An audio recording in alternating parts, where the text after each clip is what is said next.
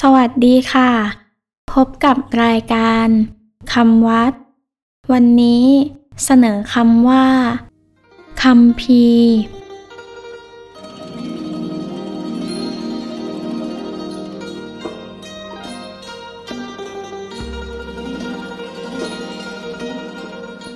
คำว่าคำพี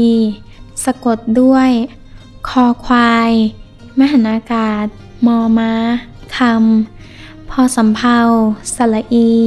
รอเรือ การัน พีคำพี สามเณร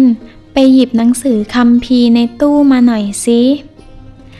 อย่าลืมเอาคำพีไปวางไว้บนธรรมมาศด้วย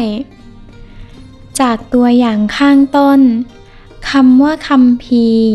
มีความหมายสองอย่างคือ 1. หมายถึง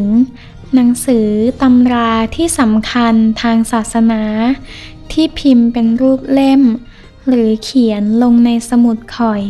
เช่น เรียกพระไตรปิฎกว่าคำพีพระไตรปิฎกเรียกหนังสืออัตถกาถาว่าคำพีอัตถกาถาเป็นต้น 2. หมายถึง ใบลานที่จาน หรือเขียนหรือพิมพ์ข้อความธรรมะไว้สำหรับนำไปอ่านในเวลาเทศ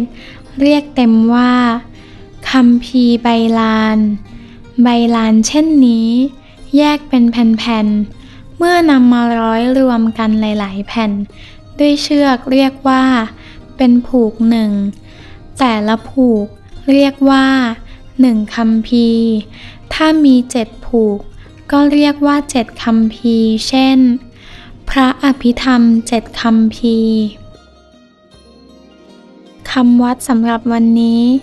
สวัสดีค่ะ